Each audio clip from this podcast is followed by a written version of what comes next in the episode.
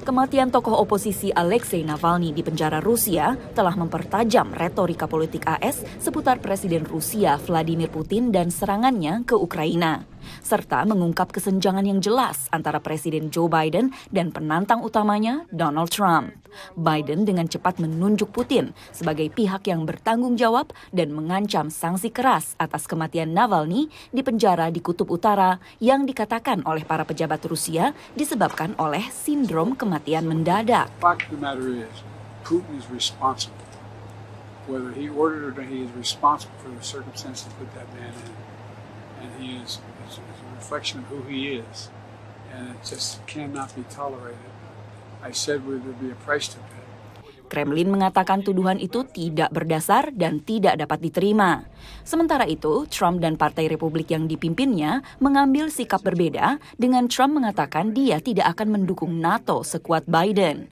Dan dalam acara Fox News baru-baru ini, dia mengibaratkan dirinya sebagai korban penganiayaan politik seperti Navalny. And it's a horrible thing, but it's happening in our country too. Uh, we are turning into a communist country in many ways. And if you look at it, I'm the leading candidate. I got indicted. I never heard of being indicted before. I was going I got indicted four times. I have eight or nine trials, all because of the fact that I'm, and you know this, all because of the fact that I'm in politics. Trump tidak menjelaskan secara jelas bagaimana dia akan mengakhiri perang Rusia terhadap Ukraina.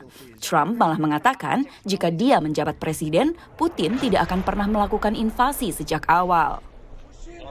24 Februari tahun ini tepat menandai dua tahun sejak serangan Rusia terhadap Ukraina yang kala itu dirancang sebagai invasi kilat oleh Kremlin. Kini perang masih berlangsung meski pasukan Ukraina yang didukung oleh Amerika Serikat dan sekutu-sekutunya di Eropa mulai mengeluh kekurangan amunisi untuk terus melawan.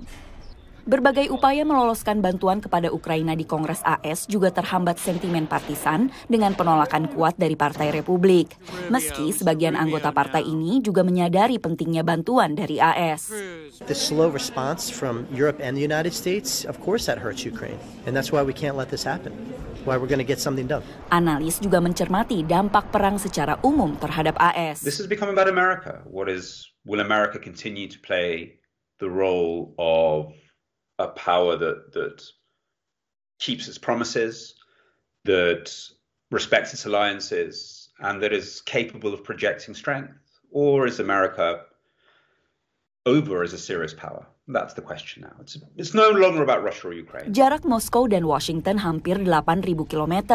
Namun saat pemilu AS semakin dekat, kedua kota semakin saling berkaitan satu sama lain. Dari Washington DC, Valdia Baraputri dan tim VOA.